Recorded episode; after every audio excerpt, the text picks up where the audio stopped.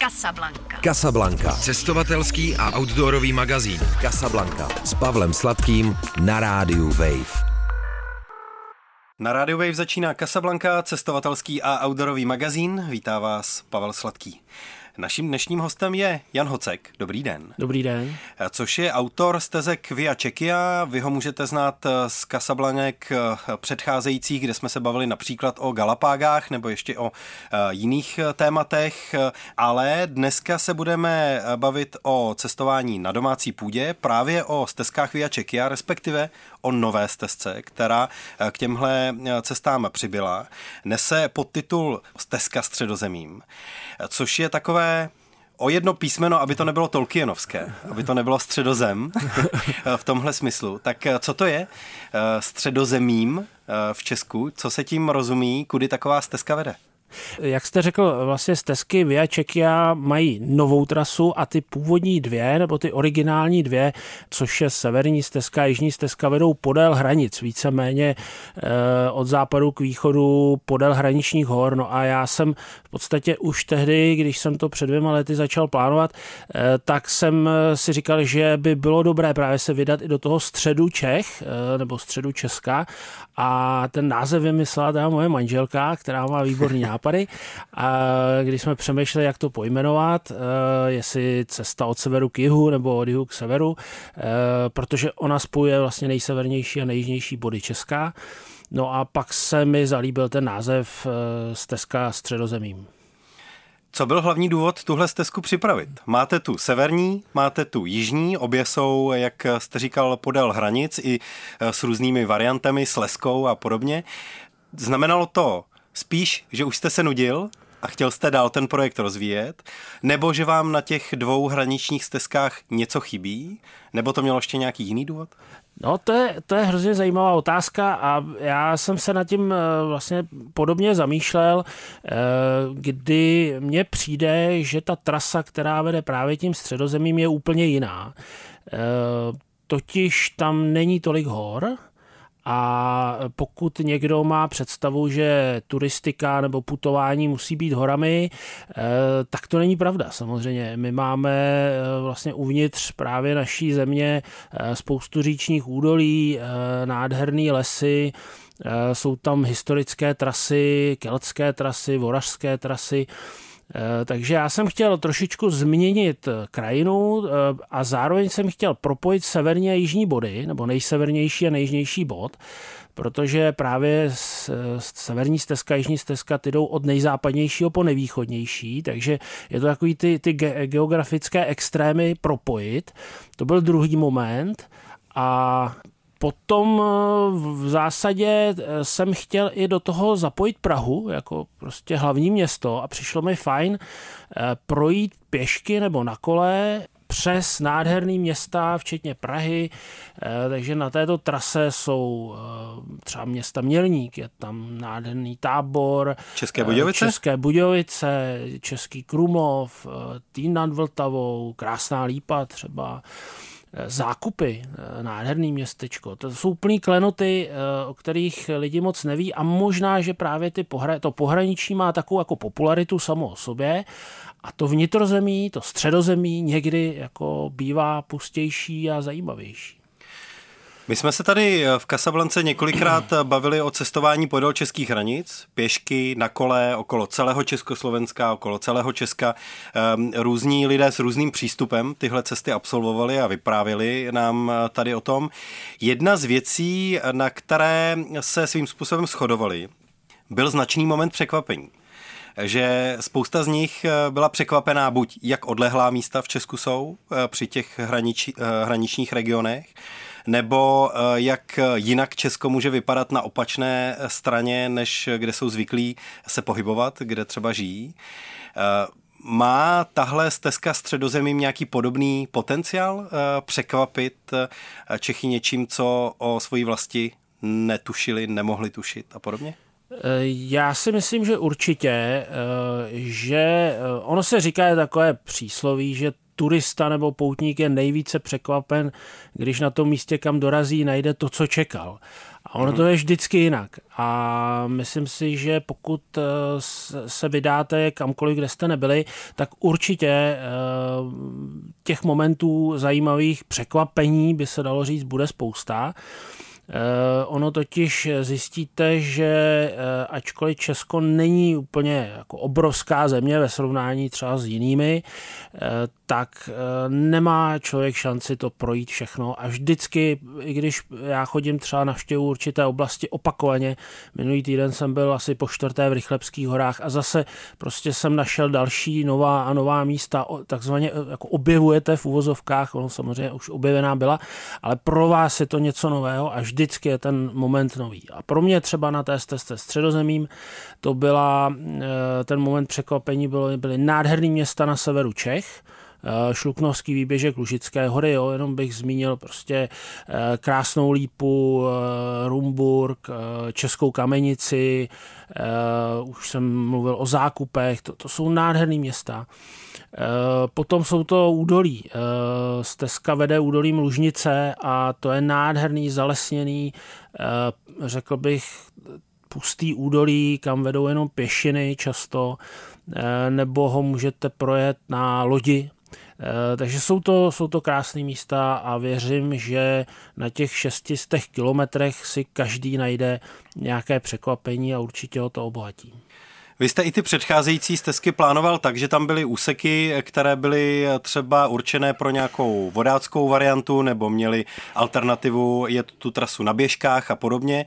Předpokládali, že s tou trasou bude každý nakládat jinak. Někdo ji půjde v kuse, někdo po částech, někdo právě bude takhle střídat dopravní prostředky a podobně.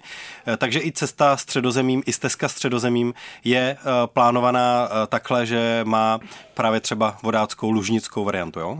Přesně tak. Já sám jsem takový obojživelník, eh, baví mě chodit pešky, jezdit na kole, plout na kajaku, kánoji nebo v zimě na běžkách.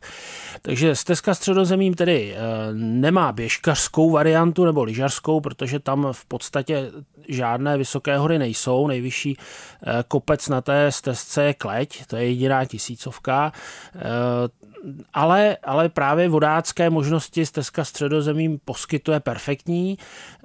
Je to už zmiňovaná eh, lužnice, anebo pokud eh, by člověk jel opačným směrem, to znamená od jihu na sever, tak samozřejmě Horní Vltava, z vyššího brodu můžete plout krásně do Boršova, do Českých Budějovic. A řekl bych takový jako tradiční vodák může dál pokračovat třeba na mořském kajaku po přehradách, což já jsem taky absolvoval Ehm, si jsem vlastně proplul Orlický eh, přehradní jezero na mořském kajaku, tak je to parádní zážitek. Eh, dokonce se to dá plout třeba na Plachetnici, Orlík i Slapy. Takže těch možností pro vodácké putování je na eh, stezce středozemí docela hodně. Akorát, kdyby to chtěl člověk spojit v jeden velký výlet, tak už je to složitější logistika. No, ale bylo by to bezvadný. Já si myslím, že eh, pokud by to někdo logisticky vymyslel, tak eh, to je jako krásná, eh, krásná akce. Prostě někam doplujete na lodi a můžete pokračovat třeba pěšky, loď tam můžete třeba dát do půjčovny a, vyrazit. Takový jako pekrafteři třeba to dělají. Že? V podstatě to jsou malý nafukovací lodě, na který naložíte i kolo třeba. Dá se takhle kombinovat krásně. Vy jste před chvilkou zmínil, že jste byl nedávno po čtvrté v Rychlebských horách, tak teďka bez ohledu na samotnou tu trasu stezky středozemím by mě zajímalo, jak pracujete s tím cestováním po Česku, zvlášť když jde o místa, kam se vracíte, nebo spíš regiony, kam se vracíte a hledáte si tam třeba novou trasu, nový zážitek eh, na místě, které už znáte.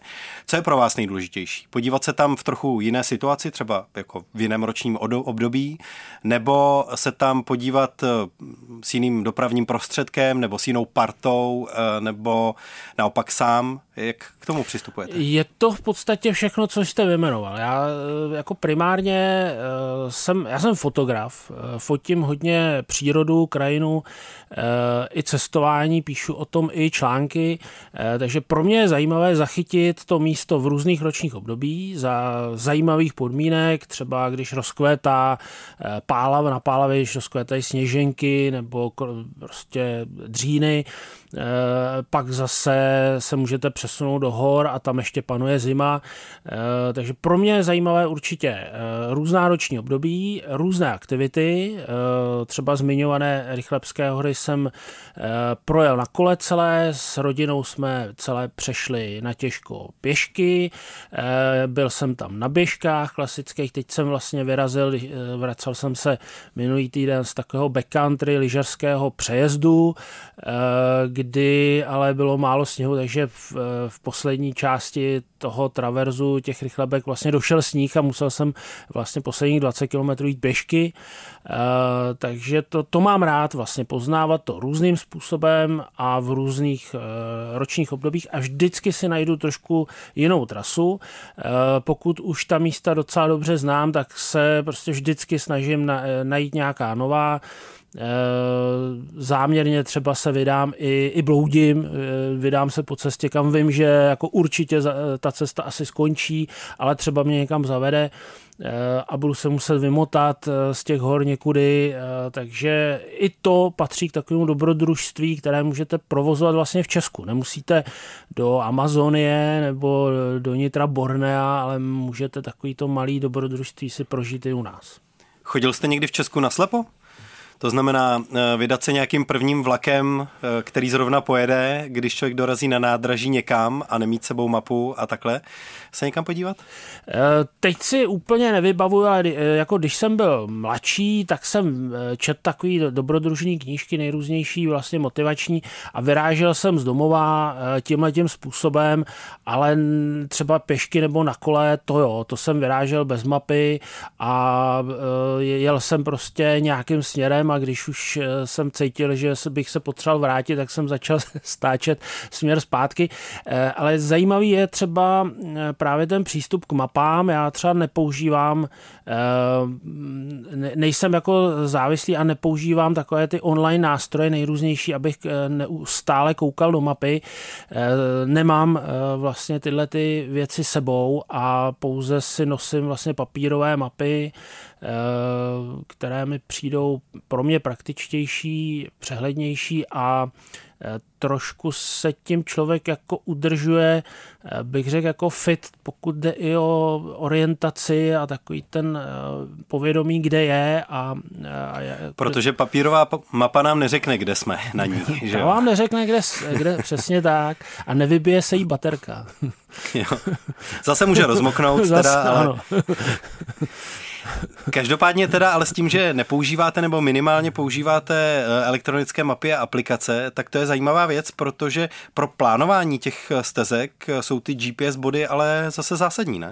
Jo, já, já jako si to uvědomuju a teď to, co jsem říkal, to je můj přístup a uvědomuju si, že spousta lidí, nebo naprostá většina to má jinak a proto vlastně celý ten projekt Via je postaven na eh, poměrně dokonalém, bych řekla, důkladném elektronickém zmapování těch tras. Eh, na webu jsou všechny eh, etapy eh, vlastně připravené online, včetně GPX souborů, který si každý může stáhnout. Je to ve variantách pro pěší, pro cyklo, pro běžky nebo pro lyže.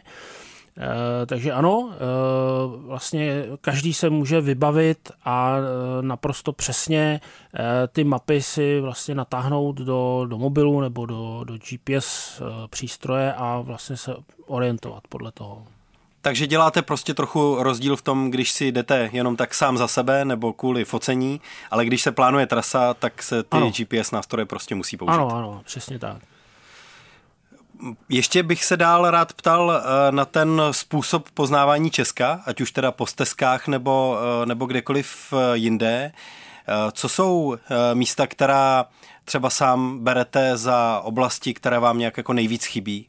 Kam byste se teď po docela jako křížem krážem zmapování Česka chtěl buď znova vracet mm-hmm. v nějaké nové podobě, nebo třeba máte pocit, že to tam pořád ještě úplně neznáte?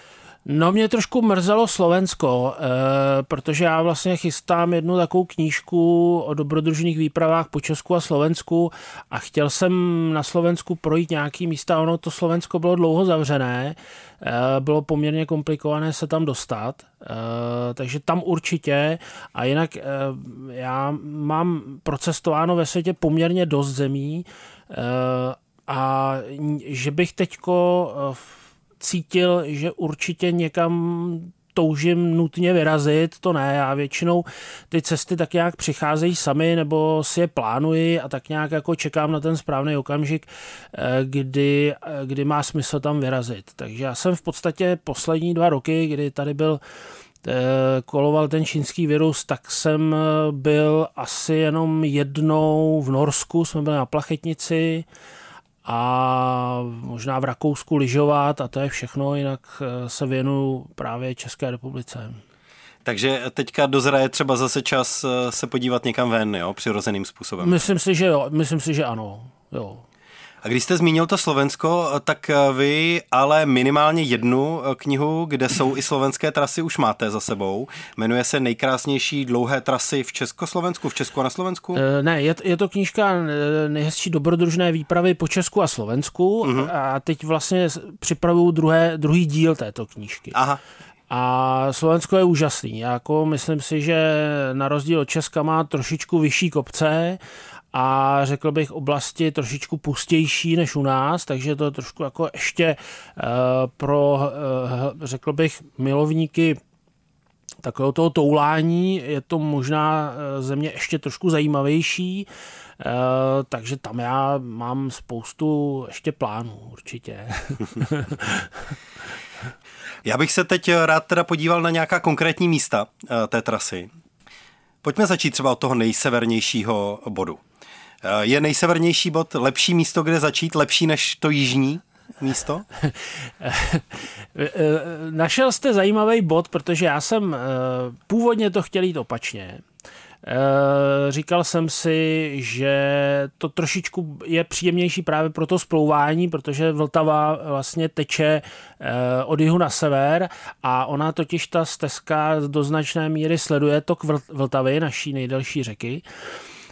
Dokonce jsem i začal tím průzkumem od jihu, ale eh, pak jsem eh, v podstatě musel projít celou tu trasu znova a vymyslet ji úplně jinudy, protože vlastně vy máte nějaký plán, připravíte si něco teoreticky, někde to znáte, ale pak když to proskoumáte, tak zjistíte, že někde to prostě je lepší, než jste si myslel, někde je to zase horší. Takže já jsem, já jsem vlastně tu stezku prošel možná třikrát do, do dohromady, eh, by se dalo říct.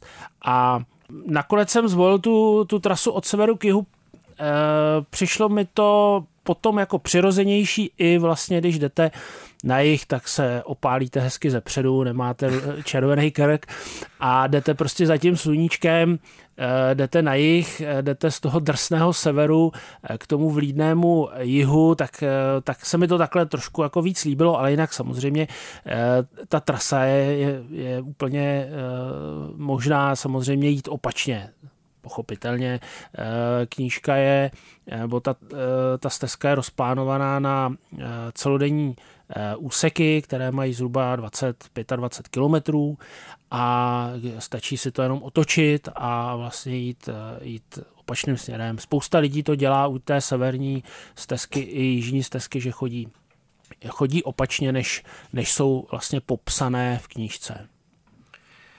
Já si asi představuju, že bych tu trasu šel třeba 10-12 dní, ale zároveň jsou na té trase ta města, Eh, která si myslím, že ten itinerář můžou hodně rozhodit, protože jakmile bych na tu trasu začal přidávat památky, kam bych se chtěl podívat, hlavně v těch městech, ale i třeba eh, mimo ně, nebo nějak kombinovat přespávání venku, uvnitř, pod střechou, u někoho, nebo v pronájmu klasickém, nebo třeba v hotelu, tak eh, se ten itinerář asi bude výrazně natahovat, ne? No, eh, tohle je právě i ten moment, kde ta stezka středozemím je jiná a já jsem vlastně záměrně to tak chtěl udělat, eh, že vede přes ta města a končí vlastně etapy v městech, kde se ubytujete v hotýlku. A když skončíte třeba v táboře, dám příklad, tak můžete klidně celý den si vyhradit na město tábor, můžete tam projít pod zemí, můžete obejít všechny vyhlídky, všechny věže, ten den na to bude tak akorát, prostě to jsou města, která mají kouzlo a pak můžete pokračovat dál. Samozřejmě o tom to je, to, je to opravdu jiné, než jsou ty stezky pohraniční, kde jdete většinou pořád jakousi pustinou, přírodou, řekněme málo obydlenou, tak tady jste v civilizaci dost často a já jsem se snažil právě to vymyslet tak, aby ta civilizace byla zajímavá, příjemná, aby samozřejmě se střídala i s přírodními úseky, s pěknými cestami, zajímavými vyhlídkami, jsou tam poutní místa, protože stezky Viačeky jsou poutní i turistické, každý si to může pojmout po svém. Eh, takže dává to možnost eh, lidem si to upravovat, ten itinerář, různě natahovat, zkracovat. Můžete eh, skončit někde, odjet vlakem domů, za týden se vrátit, třeba pokračovat. V té severní polovině, myšleno od Prahy na sever, v té severní půlce, vede ta trasa třeba Kokořínskem? Ano, vede Kokořínskem. A jak plánovat cestu Kokořínskem? Je to nějaký jako nejsnadnější travers, anebo co největší bloudění eh, ve skalách a v jednotlivých roklích a údolích? Eh, vlastně všechny, všechny uh, trasy Via Čekia vedou po značených cestách. Naprosto výjimečně jsou to třeba nějaké spojky po, po silnicí vedlejší nebo po cestě, kde, kde není značka. Eh, to znamená, že výhoda je, že člověk se může docela dobře orientovat. Eh, I vlastně v itineráři, který mám na webu, vlastně jsou popsány eh, značky, po kterých to vede. Kokořínsko je labirint skal, roklí, kdo tam často jezdí, jak ví, že tam můžete opravdu zabloudit úplně v pohodě. A trasa Kokořínskem vede po Máchově cestě, což je jako červeně značená taková hlavní průchozí trasa ze severu na jih, vede eh, přes hrad Houska Kokořínským údolím kolem hradu Kokořín do Mělníka. Je to nádherná cesta se spoustou zajímavostí, takže eh, průchod Kokořínem je poměrně jednoduchý. A co pro vás teda bylo nějakým překvapením v té severní půlce? Vy jste mluvil o těch městech, zmiňoval jste zákupy, zmiňoval jste krásnou lípu, že je krásná, krásná je, lípa. Je, ano. Eh, tak eh, co byste zmínil o těchto těch městech? A hlavně eh, přidává ta trasa k tomu jako poutnímu zážitku nějaký jako historicky naučný element v tom smyslu, že člověk jde víc ve stopách těch kulturních dějin? No, eh, tak, takhle, určitě ty severní, severní část Tesky ve Šluknovský výběžek je nádherný místo, eh, řekl bych nepoznamenané takovou masovou turistikou, leží na okraji Národního parku České Švýcarsko, ale opravdu spíš za ním, takže většina turistů, co jde do Českého Švýcarska, tak ani vlastně nemá tušení, co je, eh, co je dál, co je právě v tom Šluknovském výběžku.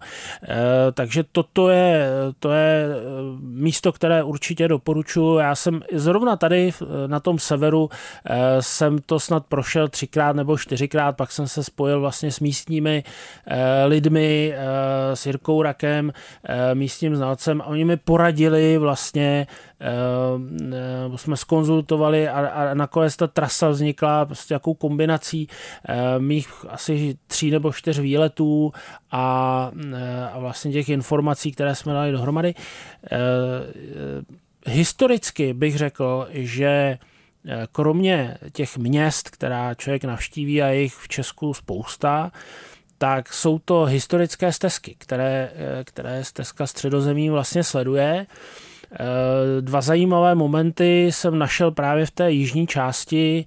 Eh, jednak to je, eh, řekl bych, linie keltských hradišť, která byla postavená právě na jakési prastaré obchodní cestě, která spojovala Česko s jihem Evropy a ta keltská hradiště byla stavěná vlastně podél Vltavy na přirozených místech.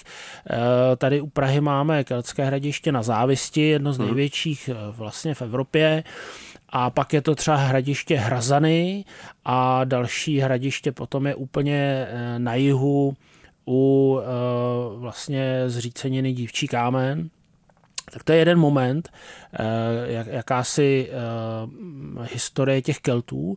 A druhý moment je voražská cesta, nebo voražská stezka. Kdy tak to je právě spíš od jihu k severu?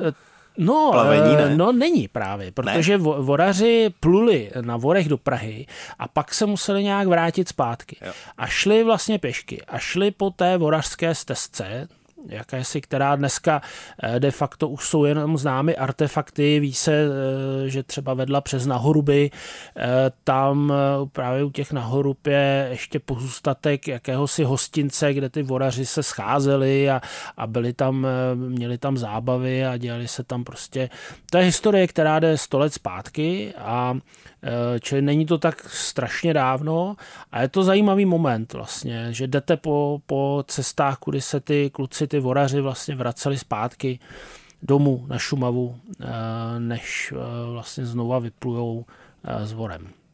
Ta voražská historie je zajímavá, protože ještě po druhé světové válce byly nějaké jako pokusy to trošku znovu obnovit, ale už to bylo jenom taková asi trochu labutí píseň, ale těch pozůstatků nebo i nějakých konkrétních jako artefaktů v krajině je vlastně pozoru hodně dost? Eh, je jich dost a co je třeba zajímavý moment je, je zima, kdy se eh, v posledních letech upouštěla hladina orlíků.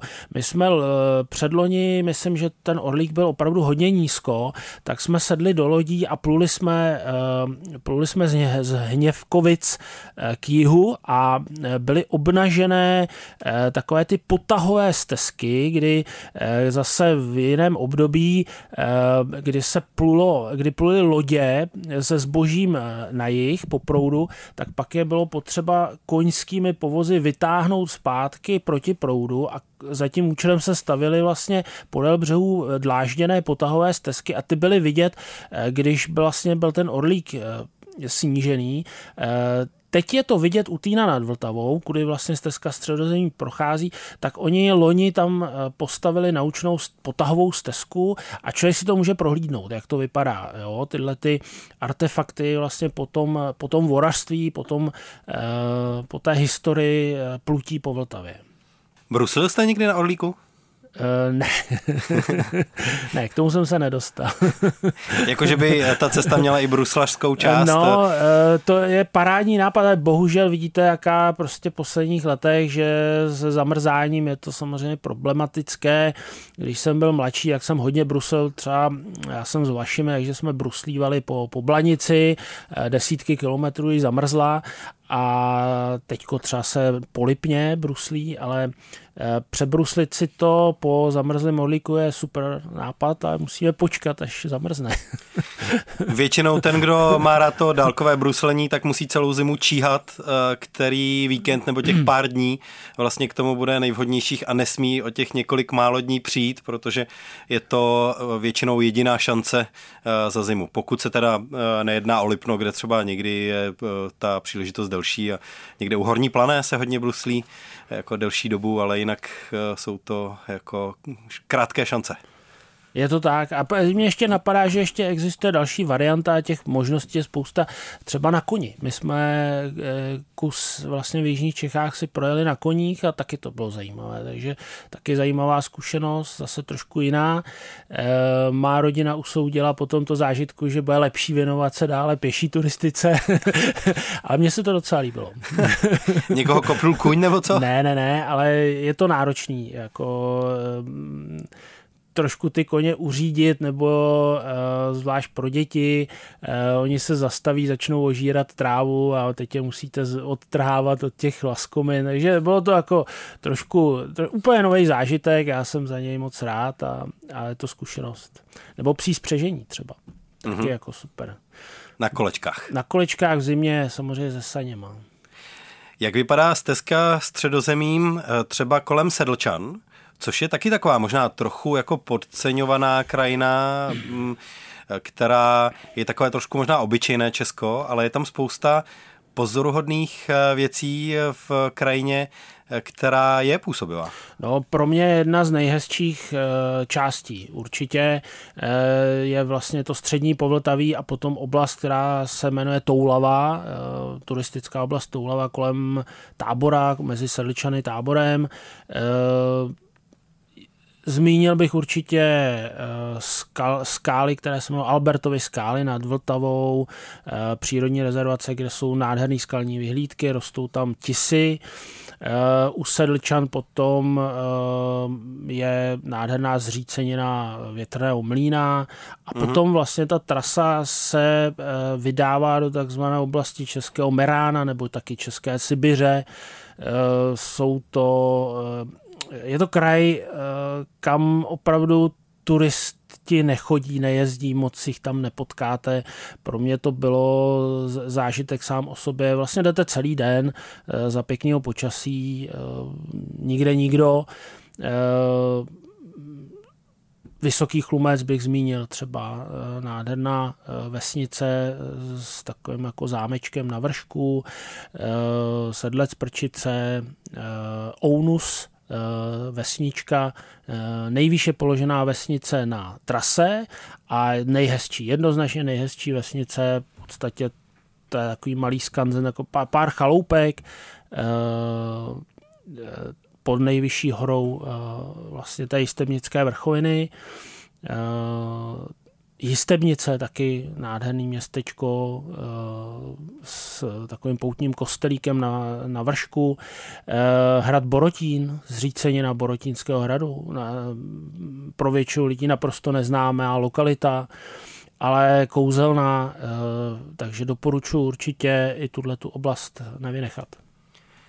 Kam se stezka vydává pod Českým Krumlovem, na jich od eh, Českého Krumlova.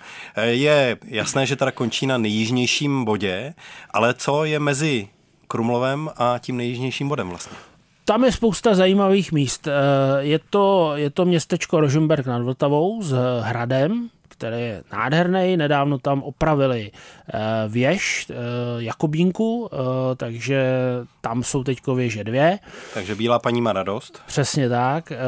Vodáci určitě znají, kdo pluje na Vltavě mezi Vyšším Brodem, Rožumberkem a Českým Krumlovem, tak tu oblast zná a stezka středozemím de facto kopíruje Vltavu. Ona potom z Rožumberka přechází do Vyššího Brodu přes kopce, tam jsou Eh, to je oblast zaniklých vesnic, pěkných vyhlídek, eh, minete pastvinu z eh, bizony, potom přijdete do Vyššího Krumlova, kde je nádherný klášter, nad, nad, nad tím vyšším brodem je poutní místo nádherný. Eh, no a poslední kilometry eh, vedou přes Studánky právě k tomu nejjižnějšímu bodu. Zajímavé je, že vlastně ty, tyhle ty krajní body, nejsevernější a nejjižnější, byly donedávna ještě zhruba tak, řekl bych, před deseti lety de facto neznámá místa. Chodili tam nadšenci s kompasem, kde to je, vlastně místo je Eh, ne, nevedly tam turistické značky, nebyly tam žádné eh, jako osazené nějaké mohyly nebo památníky. Dneska už to trošku vypadá jinak. Eh, cesty jsou vyznačené turistickými značkami, vedou tam cesty a na těch místech vlastně jsou umístěné jako, jako monumentální kameny s označením Uh, takže uh, už to trošku vypadá jako moderněji a ta místa prostě stojí za to určitě navštívit. Je v Česku hrozba nějakého overturismu? Že právě všechna ta místa už jsou označená, možná i ty pandemické podmínky přiměly spoustu dalších Čechů se mnohem víc vydávat do té vlastní krajiny. Cítíte někde, že by bylo Česko tím domácím turistickým ruchem přetížené? Eh, ano, jako samozřejmě jsou místa, která jsou přetížená permanentně, jsou to známá místa, Sněžka, eh, Praděd, Lisáura. A možná i ten Krumlov? Eh, Krum, určitě, i když jako zajímavé bylo, že já jsem právě Krumlov dvakrát navštívil na začátku pandemie a tam nebyl ani noha. Já jsem prošel celý český Krumlov, úplně jsem byl sám v tom městě, to bylo neuvěřitelné. Takže ano, někde se to změnilo, že třeba ubyli ty zahraniční turisti, ale jinak si myslím, že poznávat Česko a vydávat se na zajímavá místa je určitě dobré. Je to prostě člověk eh, udělá něco pro fyzičku, pro kondici, poznáte trošku z historie, trošku z přírody a těch míst je tolik, že si nemyslím, že Eh, že by se, že by hrozilo nějaké permanentní přetížení. Eh, jsou samozřejmě místa, která jako módou by se dalo říct dneska Instagramu, eh, kdy lidi si chtějí udělat fotku, tak jsou, začínají být populární a, a jezdí se jenom na ta místa. Jo? Tak třeba bych jmenoval na, na stezce středozemím dvě z nich, taková jako v poslední době hodně spopularizovaná. Je to modlivý důl, který je vlastně Aha. Eh, poblíž Sloupu, eh, takové poutní místo s nádhernou skalní kaplí a na jihu je to vyhlídka Máj, tady vlastně nad Vltavou, eh, která se spopularizovala. Tam o víkendu nemá smysl téměř chodit, protože tam plno aut, je to blízko Prahy, takže ano, některá taková místa jako trpí, by se dalo říct, ale jakmile uděláte, ujdete kilometr od nich, tak už tam nikdo není. Protože to jsou ta místa s nějakou jako vizuální, velkou vizuální hodnotou a která mají tak maximálně dva kilometry k parkovišti. Jo, já jim říkám, prostě to jsou klasicky instagramové místa, kdy, eh, kdy tam ty lidi chtějí udělat fotku, musí to být blízko od parkoviště, přesně tak, snadno dostupné, takže nic proti tomu, eh, ale nebál bych se toho vlastně vyrazit do přírody za klidem, protože na naprostý většině těch tras eh, opravdu nepotkáte mnoho lidí. Říká Jan Hocek, host dnešní Kasablanky, se kterým jsme mluvili především, ale nejenom, o cestě, o stezce středozemím, eh, která je teď nová a můžete ji v průběhu jara nebo potom léta určitě vyzkoušet. Díky za návštěvu tady ve studiu Radio Wave. Já taky děkuju a přeju všem, ať, ať vám to šlape. Mějte se dobře. Naschledanou. Naschledanou. Casablanca. Casablanca. Cestovatelský a outdoorový magazín. V džungli, v poušti, uprostřed oceánu. Poslouchej Casablanku jako podcast. Kdykoliv a kdekoliv. Více na wave.cz lomeno podcasty.